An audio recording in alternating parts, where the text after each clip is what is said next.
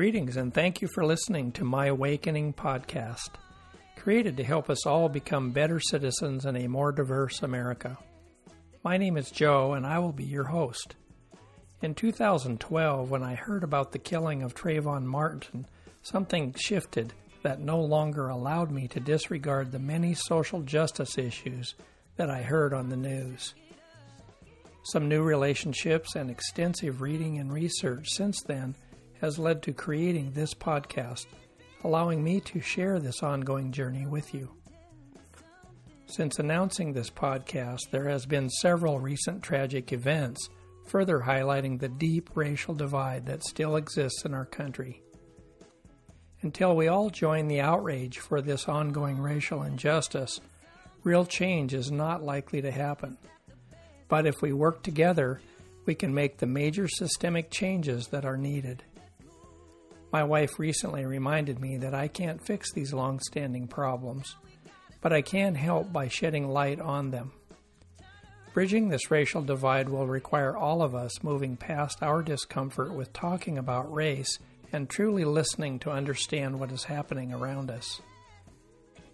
My initial guests will be sharing their journey as black Americans in a majority white society. Will you join with me in listening to their stories and concerns for America's future?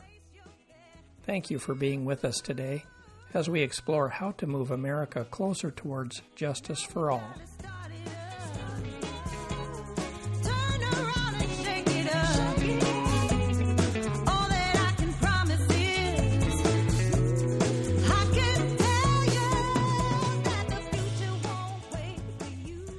I'm happy to introduce my friend Josh Krosky to you today. And Josh has agreed to be our uh, first guest on episode one. So uh, tell us tell us a little bit about your current family yeah. and uh, kids and your wife and such, so yeah. we know a little more about you. Yeah. So uh, I am I have a beautiful wife named Cecily, and together we are a blended family of seven beautiful children, ranging from 18 years old, who is my oldest son, Emmanuel. He is a he's in his freshman year at the University of Washington. Uh, and then uh, second is Alea, and she is 16 and uh, full of energy. And then uh, we have Arnold, who is also 16, just turned 16 in March. And we have Ava, who is 14. Amijah, who is, well, he's almost 13. He's 12 right now. Nevaeh, who is 10 going on 11 or 16 if you want to go by the the attitude. And uh, Josiah who is 4 and he is literally uh, the spark plug of the family so. But it's uh it's it's great great family. Um, I wouldn't change them for the world. Yeah. Yeah I've got the pleasure of uh, meeting yeah. several of your kids in the youth ministry at church, and so that's been awesome. And I've really enjoyed the the kids that we've gotten to work with from your family. Yeah, yeah, you you've got to meet them all for sure, and uh, spend time with, with all of them. So it's it's been uh, it's been great getting to know you through church is how we met, and um, just getting the opportunity to know you and your family as well too. So uh, share with us what was the first time in your life that you remember uh, feeling maybe being treated differently. Mm-hmm. If you recall when that first time was uh, that you thought to yourself, uh, "Wow, that you know that didn't feel right," or something that felt odd to you. Yeah. Um, funny enough, I mean, I could probably take it back to second grade. Um, where I think was the first time where I felt personally separated from everybody in, in my class. And uh, it was a majority white class that I was in. And I remember um, the teacher that I had at the time um, was. He, I don't really know how to put it, but I will say that I ended up going to the principal's office quite a bit, um, and there was a, you know, for some of the the littlest things, and I mean things that, you know, I felt was, well, we're all doing the same thing, but I'm the only one that seems to be getting in trouble for this, you know, and so I couldn't quite put my finger on why. I just, back then, it was more or less, this teacher really just doesn't like me, you know. Um, as I got older, you know, obviously you start noticing certain things, and, um, and from then, I would say that's when I started to say, okay, I could look back then and see what the difference really was. Um, where some of the more, I guess, harsher um, treatments that I felt was once I got to my preteen and teenage years. Um, when we were here living in the Tacoma, Washington area, probably the biggest um, and most scariest incident that happened, or the very first one, would be when I was I was around 11 years old. Me and my friends we were riding bikes, just doing regular kid things, just rolling around, riding bikes, having fun in the uh, Hilltop Tacoma area, and we came across the street was 8th Street. It was close to um, a certain corner store that's I call it a staple because I mean I think it's still there to this day and everybody knows it. It's called Scheibe's um, grocery store or something like that. And I remember we were riding our bikes and this police car literally drives up on the curb, almost hits us. They the police officers jump out of their car with their guns uh, drawn and pointing at us, and we were terrified, yelling at us to get on the ground, get on the ground. And I remember me and my uh, friend Gerald Jordan, we we jumped to the ground, and you know we have our hands stretched out, and you know we're just terrified. It's a pouring down raining day, and then they move us. They have us walk or get up, then walk towards the street, lay on the ground in the street. And so we were just laying there. It felt like forever. I would say was probably good 45 minutes or more that we were laying on the ground as they were talking amongst themselves. A couple other police officers came up. Um, they were looking at uh, the I don't know if it's their computers or whatnot, but they kept going back to the cars to get something. And I think they, you know, now that I look back at it now, it was it was more so. I believe they were, you know, just seeing in the system if we came up you know. And so after about 45 minutes, they finally told us it was mistaken identity. Uh, there were kids that were stealing bikes in the neighborhood, and they, when they drove past us, the bikes, the colors of the bikes matched the colors that of the bikes that were stolen. And no real apology, just told us to go. And we drove, off, rode off on our bikes, and you know, tears filled in our eyes, panicking, you know, hearts beating pretty fast. And I mean, like I said, we were 11 years old, you know, we are little kids. Wow. Yeah.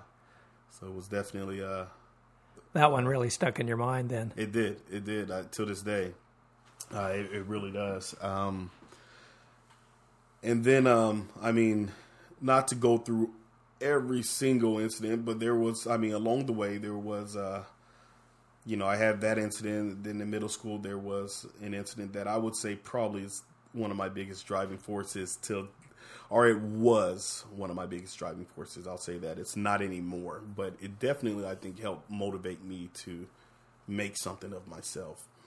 And it was a situation where I, I was a little bit of a of a challenging kid in my uh, middle school years. I definitely uh, defied uh, the, uh, the, the the rules a little more.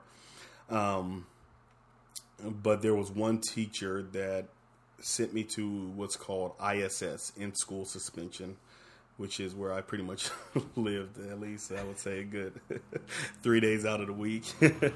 but um, one day I'm in there, and there's this one kid that came in, really smart kid, and he comes in one day, and everybody's kind of looking like, "Whoa, what are you doing in here?" And I remember he was uh, sitting right next to me, and um, this teacher comes in. Um, I don't know if she came to give him his assignment or what, not, but he's laughing with me, and she asks, you know, uh, what are you doing in here to him? And he said, oh, I got in trouble. And then he just kind of started laughing, and Um, she said, It's not funny. And then she points at me and see, she said, You see him? Kids like him are supposed to be here. They're never gonna this is this is the best it gets. You have a great opportunity to be more. And this is below you. And I remember getting enraged. And I I don't remember what I said or whatnot, but I remember the security guard had to calm me down. I was uh um and and I was more so it wasn't that I was enraged because I was just an angry kid. I was heartbroken that this adult didn't see anything in me or see that I was more than just yeah. this kid from the hood, you know. Yeah. And so it was definitely a very painful situation and I know that in my early years of working and when things got tough, I remember that situation and I said I can't quit because I'll never make what I'll never allow what she said to be the truth about me. And so that was a definitely driving force for me. Now, some people on the other end, they take that and they actually believe it. I uh, am blessed to say I did not believe it, um, and I took it as a as fuel. You um, kind of alluded to this a bit ago in mm-hmm. talking about your kids, uh, particularly your boys that are mm-hmm. driving now. But uh, can you tell us um, what are some of the things that you have specifically communicated with your with your kids yeah. in helping them understand uh, mm-hmm. maybe how they might need to mm-hmm. be aware of uh, the way things go in the community and how to keep themselves safe in the community as black children. Yeah, yeah, definitely. So, um, me and my wife, we have conversations with them quite often, and they're very open and very, you know, um, candid conversations. Uh, one of them in particular that I talk to my sons about is how we present ourselves. Now, mind you, I grew up in, or I live in a neighborhood that is, you know, very, um, I would say, middle to, I would say, middle class America. Um, it's it's the suburbs, you know, so we have a it's it's actually my neighborhood's not too bad. It's it's kind of blended, but my kids have grown up in um, more of a. They haven't grown up in a traditional, I would say, black neighborhood, right? So they haven't had to see or have some of the same issues that I had growing up. So they they wouldn't relate to the hood necessarily. No, they wouldn't. they wouldn't. Do they, they, they know the term and they know what that means? They know the term. They know what it means. Uh, I've talked to them multiple times about it. They know how I grew up, um, and so they they understand it, but they they haven't lived it. But because they haven't lived it, you know, I don't want them to ever think that, um, you know, some of the same things that I unfortunately had to go through that they can't go through. I don't want it to be a culture shock to them. And so we, you know, me and my wife, we talk to them quite often about different things that, you know, could potentially uh, be an issue for them. One of those things is, you know, like my son driving, how he drives, you know, when he, where he puts his registration and insurance, I tell him keep it at the top. Um, don't put it in the glove department anything that could potentially make a cop seem a little scared if they come up to the car. So put it up in the um, I forget what you call the it. visor. Yep, the, the visor at the top, and you know if it's nighttime, when a cop if a cop stops you, turn the dome light on first, and then grab your stuff, have it in hand, you know, for him when he comes in. Even if you believe something may be wrong or you know you're stopped for no reason, don't argue. Um, just listen, but make sure you you um, pay attention to the badge number and and the name if you do feel you were wronged in any way, and we'll take care of it. But outside of that, uh, when it comes to school, when it comes to um, just even if they're walking around the neighborhood to go have fun, how they present themselves does matter, unfortunately, but it does. You know, uh, everybody doesn't understand what I like to call. Um, you have, well, a lot of people call this black culture, but I call it hip hop culture. Uh, you know, where you know because black culture is there's so many different phases of it, just like white culture. I mean, you got hipsters, rock, st- rock, rockers, uh, country uh, uh, folks, and then you have people that you know are a little more uh, buttoned up.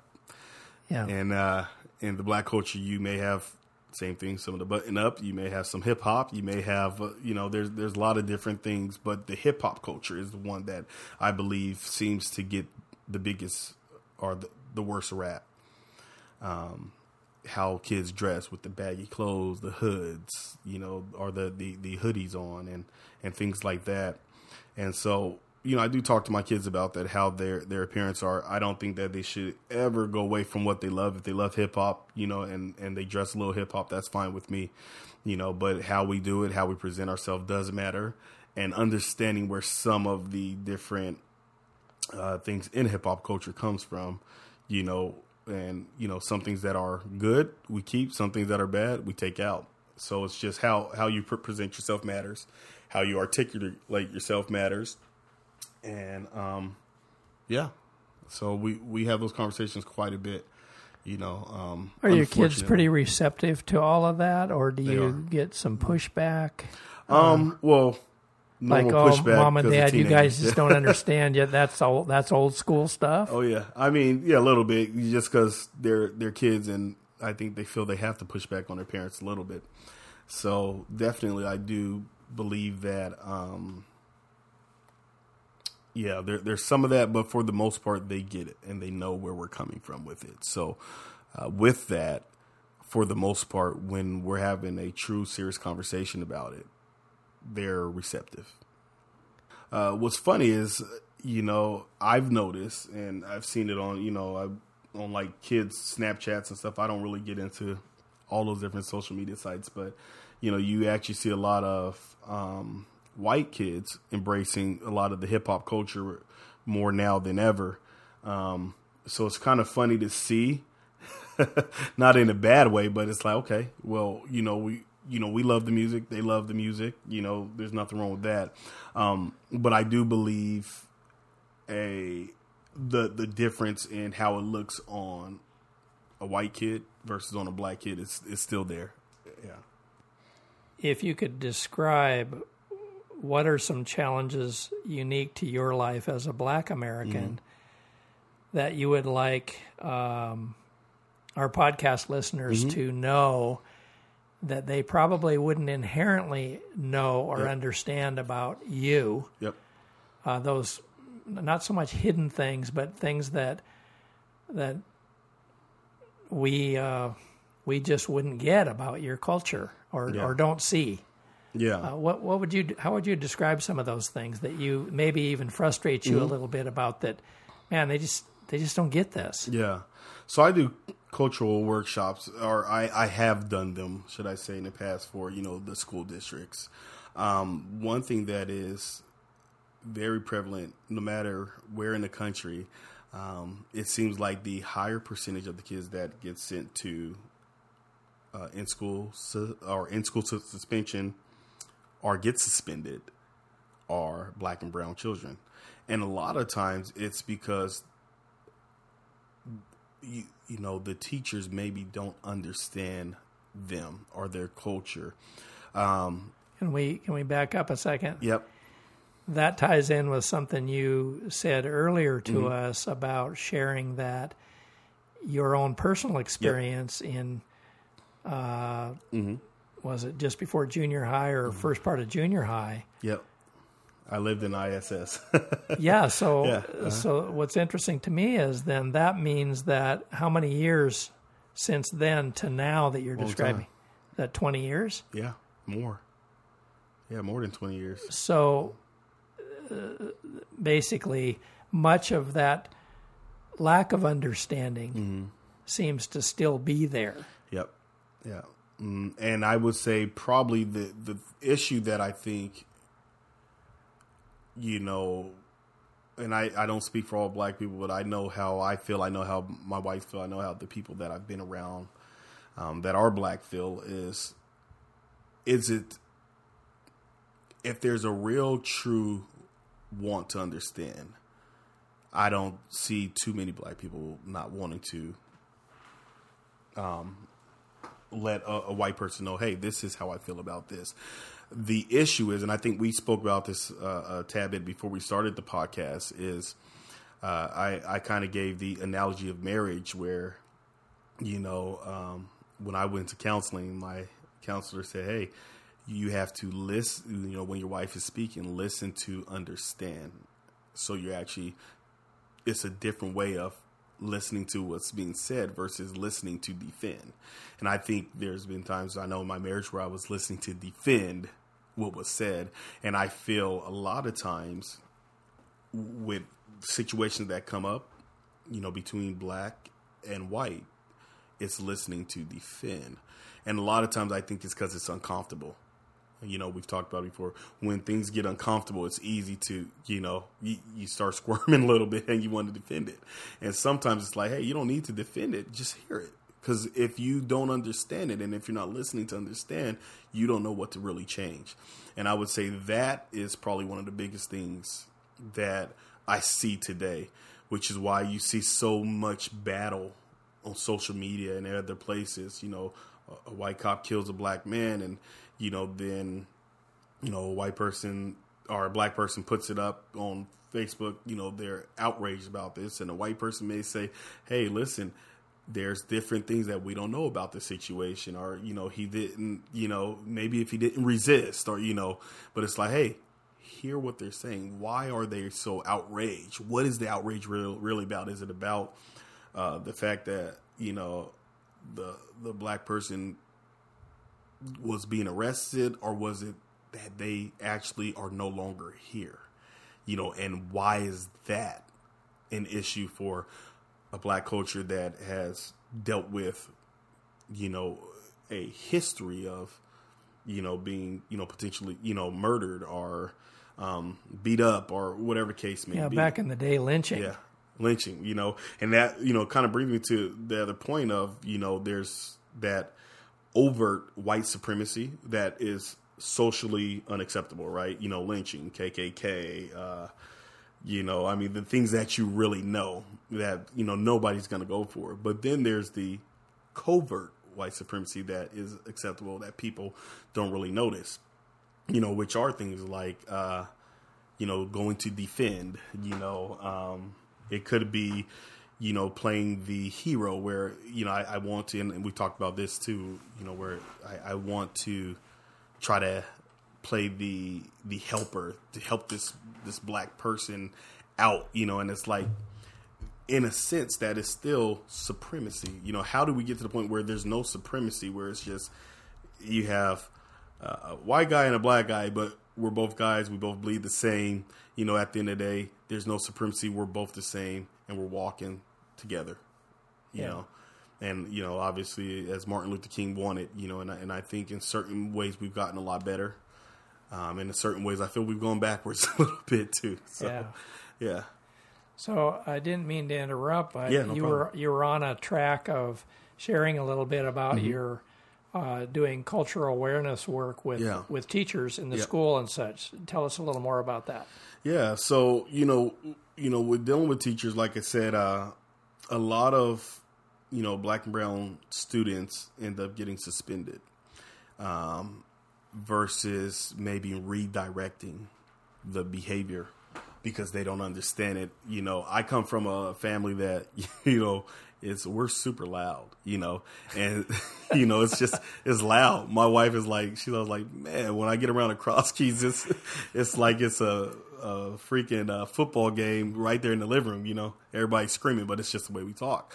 You know, that are you know one thing about my family too, and you know, my, so a little bit of difference between me, me and my wife. She grew up with three sisters, separated by um, I want to say five years or four years between them. So very quiet, sweet little household. You know, three girls, right?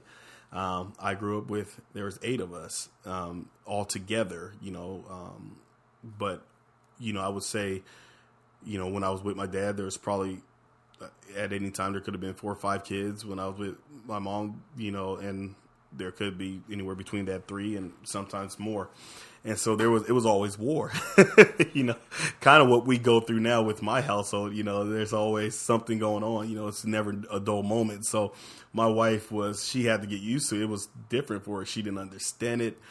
Uh, all the yelling, you know, she would hear and look at me like, "Do you not hear what's going on?" I'm like, "No, I, what's happening?" You know, because I'm used to it. It's part of the culture that I grew up in. My wife didn't, so she had to obviously embrace something new because this is now her her life with her kids. You know, um, in school, a lot of times the teachers don't understand some of these the the black culture so when these kids are acting certain ways, or maybe they're a little more um, attitude-ish, right? You know, they, the way they handle things are differently because that's how their household may be. The first thing is go. And instead of telling them to go because now they're not learning, now they're they're feeling rejected. You're affirming things that you know have been, you know, uh, said to them or that they've felt their entire life or what they see, you know, uh, publicly. So instead of affirming those things by telling them to go, how do we redirect the behavior to get what we're really looking for? And so, you know, I try to speak to, or I've, in the, in the past that I've had these uh, workshops is to speak to teachers to really understand this. And part of it is you work here but have you ever actually spent time in this neighborhood? You know, do you understand the kids of this neighborhood? You know, go to certain events that may be in that neighborhood, you know, things that will make you a little uncomfortable. Because at, at, the end of the day, we have to all get comfortable being uncomfortable a little bit, you know, and that's the only way to really break down those walls. So you'd say then that the segregated nature of our community even uh, impacts in the building at the school yep. because the teachers actually came from, in many cases, outside of that community. You got it. The majority of the teachers don't live in, mostly when you're dealing with some of the more dominant uh, black neighborhoods, the majority of teachers do not live there. And um, from the percentage that I've gotten in different uh, workshops I've done, most of them have never actually spent any time in those neighborhoods either. So they're terrified when they go to work, and they're terrified as they're leaving out. And so, uh, without trying to gain any understanding, uh, I know growing up when I first came to Jason Lee Middle School in Tacoma, um, I was in a home ec class, and I remember this teacher said, and I remember thinking, "What?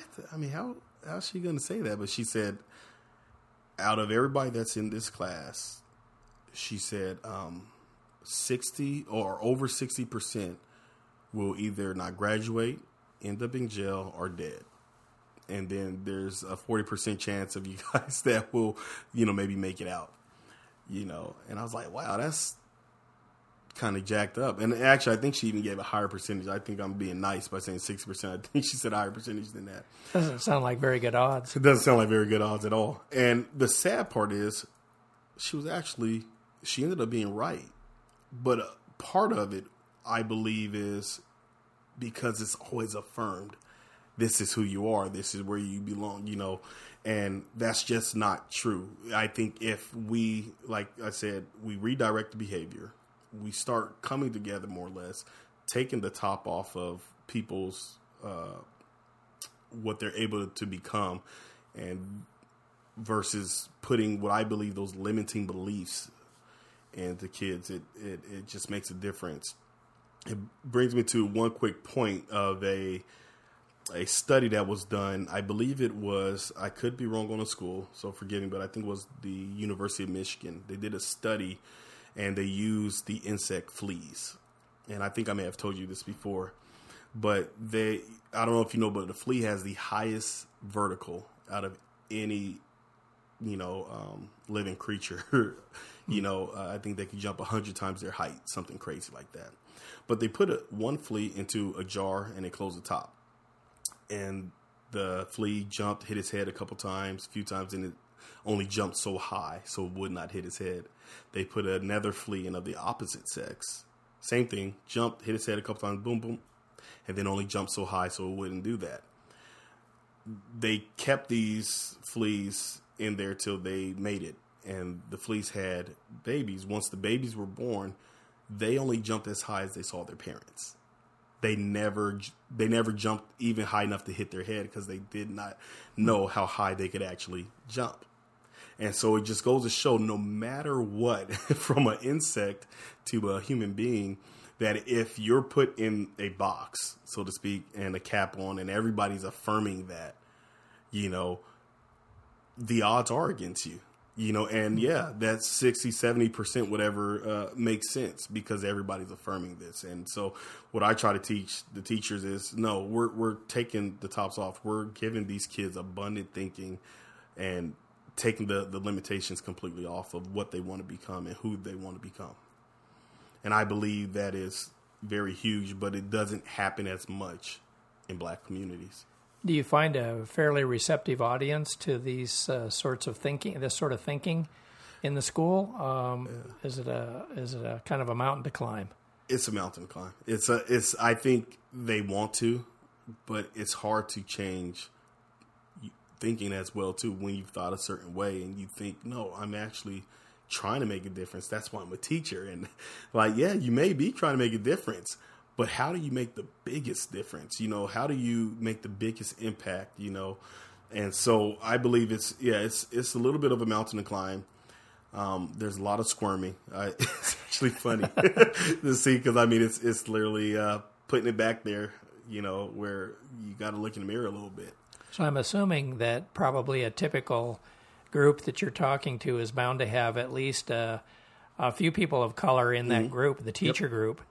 So are they they're nodding their head because they get that, and the mm-hmm. rest of them, which are the majority of the teachers mm-hmm. that are probably not of color, yep. are the ones that are squirming and having a little tougher time with that. Definitely, yep, yep, definitely. And I would say in certain, so I did one Tacoma. I would say was a little more receptive than I did one in Bethel School District, and that was. And I don't know if you saw there. I mean, just lately there was a coach that put up some foolish uh, picture, um, kind of mocking um, the murder of Floyd. You know, where he's kneeling on the neck of a, of a friend or another kid or something. I don't I don't remember who it was, but um, that made sense to me. Unfortunately, seeing that that picture because I was like, you know, that that makes sense. You know, to this area you know, and you know, certain areas are just a lot further off than others, and those are normally majority white areas that they don't have to really see outside their bubble. Me and you, we talked a little bit about you living in certain areas that were majority white, right? So living within a bubble, you know, and so not really seeing what's outside of that. And sometimes people are okay with that. You know, I don't really want to see outside this bubble because it—I don't know how deep this rabbit hole yeah. goes, you know. but uh, it is challenging yeah. mm-hmm. to open up the mm-hmm. uh, open up your eyes wider and your mm-hmm. ears mm-hmm. more and your heart more, yeah. and just to be more open to Definitely. a different way of thinking and looking at things. And uh, it's challenging. Yeah. And so I, I understand that because mm-hmm. that's been a part of the journey that I've experienced so far, and I hope to be continue to be challenged. Yeah, honestly, I I appreciate you completely. I mean, uh, what you're doing is definitely not a it's, it's a tall task, but I mean it takes a you know the right person, and I think you are definitely the right person to do it. You know, I mean, I've enjoyed our friendship. It was kind of funny when you first when we first kind of connected, and you you were telling me about this. This was a couple years ago now, and I remember like oh boy, is this a another white person that just they say they really want to know, you know, but they really don't, you know, because um, sometimes I believe we, you know, we could see it where people they just want to say they did it for doing its sake, but then there's those like you that say, no, I I really want to understand. I want to, you know, as you uh, what's the name? Carlos Rodriguez had posted on this. Uh, you have this amazing plaque in front of you, you that the last part that hits me the most it says, "Tell me how to do better." Tell me how to do better, and that's I think that's all that anybody is looking for. You know, how can we get better? How can we get better together? Tell me how I could be better. You know, you and and vice versa. And I think if we actually truly mean it and attempt to, like what you're doing with this podcast, it will get better. So, um, it brings up you're you're saying this brings up something that I don't you and I haven't talked about, mm-hmm. but I'm kind of curious to know if uh, so you have white people that mm-hmm. have made mention to you mm-hmm. where you've had examples of what you just shared that people that have said, "Well, I'd like to understand better," but mm-hmm. There wasn't really any meat on those bones. Uh, so your typical response to that would be that well, it's just another white person that is well meaning, mm-hmm. but really isn't willing to invest in what it takes yep. to have some true understanding yep. of what's really going on here. Yeah, because it's a lot of work. It's a lot of work. It's it's a lot of retraining of the brain, and and sometimes people think the task is too much. Not only because of that, but also it's it takes a lot of courage because you know, just like I don't know if you've had this in your circle, but I know that I think a lot of friends I have that uh, are, are white that don't really speak up because they're afraid of the backlash from you know some of their friends, and you know uh, it's a lot of it stirs up a lot. It stirs up a lot of emotions. It stirs up a lot of potential who knows what. And so some people are just like, you know, I just rather just not. But when we don't, that's when we continue to keep seeing what's happening today. Well, talking about race fits right up there with, uh, I guess, the short list of not talking about religion or politics amongst mixed, mixed company, right? Race it. is right up there. It's right up there. It's, it's like, right uh, unless you are serious about having a volatile conversation potentially, those are subjects you don't bring up in mixed company oftentimes. Yep. You got it. Yeah. I happen to be a uh, not so much of a compliant person. Mm-hmm. I'm I'm less compliant than like my wife would be, yeah. uh, and so I'm okay with pushing yeah. the boundaries. Yeah. And I'm I'm okay with uh, being challenged personally yeah. to some degree. Mm-hmm. I have my limits as well, yep. and I'm I'm feeling some of that. Yeah. But uh, I'm willing to push against that. Yeah. And uh, see where you know where I need to be. Yeah. And I think our our country is um, wow. I'm I'm I'm really challenged by where we're at, and, yeah. and that we're at this at such a late date in our history of this yep. country. Yep. Um, and as I mentioned before we started the podcast, that it hadn't been on my agenda, mm-hmm. nor was I specifically really interested in talking about very particular mm-hmm. uh, racial incidents that had mm-hmm. happened because there's honestly there's so many. Yep. Uh, and so uh, that wasn't my intent here, but because of what has happened just in the last few days, yeah. I can't. We can't have this conversation without definitely hearing what what are your thoughts and what are your concerns, you and your wife for that matter, about. Mm-hmm what we see happening here, and and um, how can we how can we shift gears on this? Yeah, yeah I mean it's a it's a big question, and uh, uh, I don't know if I completely have the answer. One thing I will say though is our whole system needs to change. The whole justice system is um, it needs to change. There's a lot of change that needs to happen. Um, there's a lot of money that's tied as well too. So you look at some of the, the, the wealthy, you know, some of the money is tied to uh, some of the injustice we see, you know, and and I think, you know, part of uprooting this is you know changing certain uh, certain things, certain policies. Um, are you speaking like of uh, uh, for-profit prisons and some You of these it. kind of things. Yep. There's a whole industry that's now thriving Yeah, as a result of uh, really unfair justice processes, Yep, and they're thriving economically very much so. at the expense of the uh, you know black and brown community Got it. greatly, Yep. and and immigrants in, in an awful lot it. of cases. You got it. Um, I actually uh, was going to bring this up, but there was uh, so when I was a you know I, I, I was a successful mortgage broker for many years, and during that time, you know, obviously when you're when you're doing well, you know, even financially, you get opportunities that other people maybe don't get, you know, for different investments. And I remember actually a person, you know, pitching me on an investment opportunity actually on a new jail that they were building in Nevada, you know, and he was telling me the return on investment.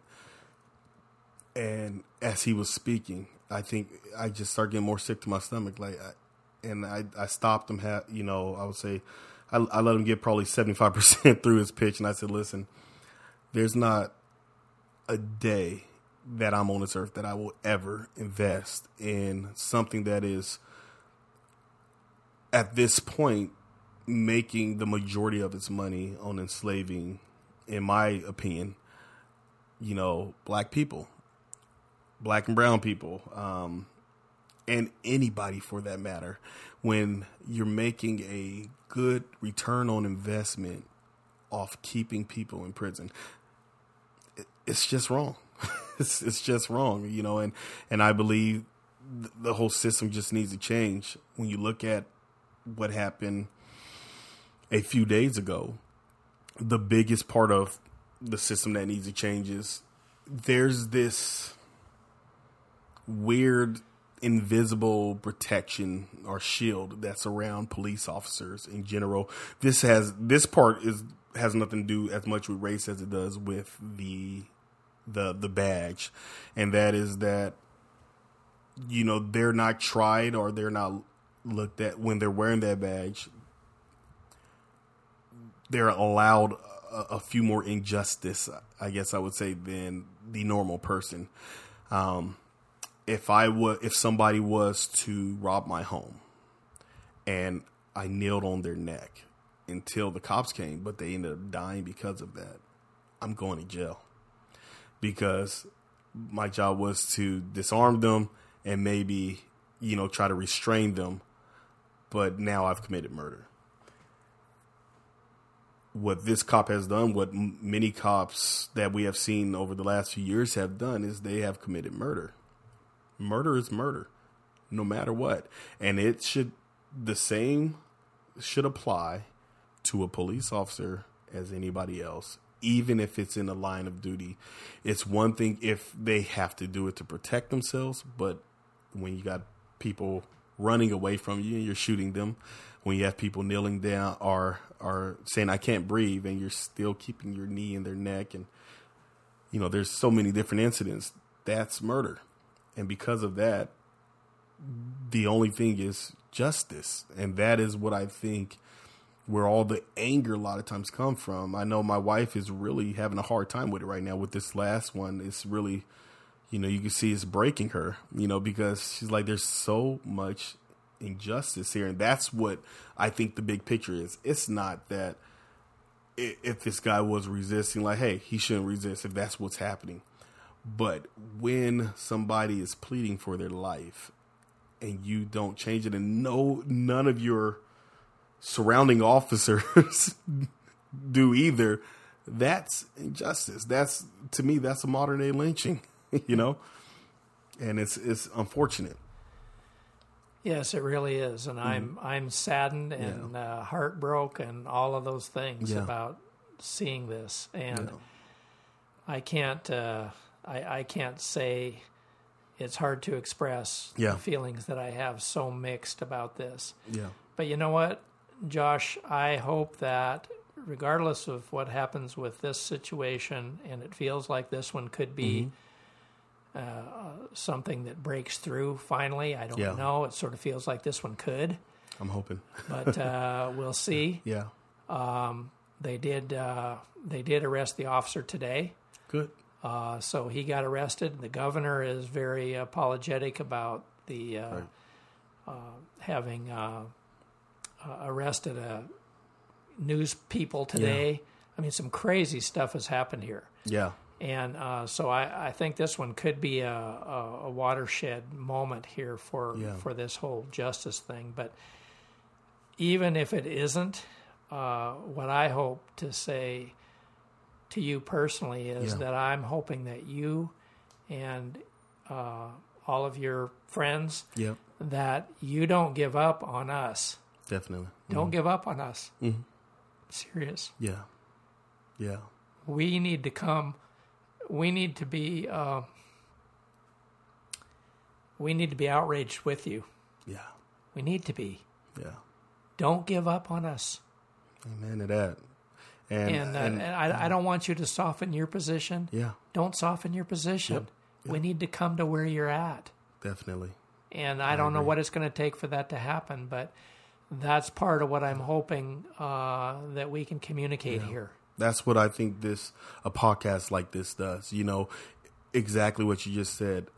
We can't soften our position. We can't um, make it more light so it's not as uncomfortable. It has to be uncomfortable because change has to happen. You know, um, we all should be, like you said, outraged. A life is lost. That means a purpose is potentially was unfulfilled. And that is the issue. This is somebody's child, somebody's potentially father, brother, sister, or, you know, uncle. And so, you know, if we could all, you know, a podcast like this gives people the opportunity to see my heart and to see yours. And, and when you say things like you just said, we, you, you have to come here, meet us here you know that means a lot. That for me that that that means everything. Is yeah uh, we would love you to meet us here. Yeah. Meet us here. I mean it's it's wide open and i know i'm here. I know my wife's here. I know my whole family's here with open arms you know and uh i i i love you man. I mean you you're an awesome awesome man. Awesome uh uh person in general. And i just thank you for uh for having me too well i'm not what this podcast is about but thank you. Yeah. And uh, I I really hope that um, you know that through our conversation that we have conveyed in some small way the idea that um, uh, it's possible for us to work together. It is. And that honestly success isn't going to happen unless we do. You got it. it's just flat not going to happen. So, for those of us who may still be uncomfortable with the social justice issues we hear on the news and continue to think that racial problems in America are someone else's problems, like I would have thought not that many years ago, um, hopefully we can move together and uh, become a part of the outrage and uh, in a good way, not anarchists and looters and doing all of that crazy stuff, I which agree. is unfortunately a huge distraction away from It the is. real problem. I agree.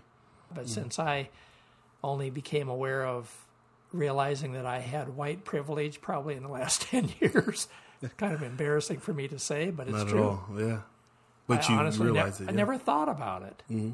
It just wasn't a part of my, I don't know, wasn't a part of my world, I guess, or I didn't think it was. Yeah. And so uh, that's changed in a big way. That's awesome. I own that. Yeah. I got white privilege, and the question is, what am I going to do with it? I love it. What am I going to do with I it? I love it. Is there anything else you, before we close this out, that you might like to share with uh, our audience here today?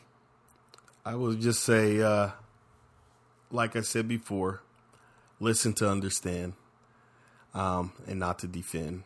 And if you truly do that, if you truly, truly do it, man, that's where change happens. That's literally where that um, aha moment comes from and that paradigm shift begins to happen. Great. Yeah. Well, I really thank you, Josh, for joining me here today. It's been great Definitely. fun. I've enjoyed uh, and been challenged a bit, uh, learning what you had to say, Mm-hmm. and uh, just really appreciate your uh, helping open up this new podcast uh, and and get this out there. So, thank you Yeah. so much. Thank you. If what you heard today on My Awakening podcast was helpful in some way, we hope you will consider subscribing and sharing it with your friends. You can find out more about us at myawakeningpodcast.com. And there is a messaging link there where you can ask questions or make comments that you may want to share. Thank you again for listening, and we look forward to sharing more thought provoking content with you soon in upcoming episodes. Please keep listening and remember that together we can make the systemic changes that are needed to heal America's racial divide and achieve justice for all.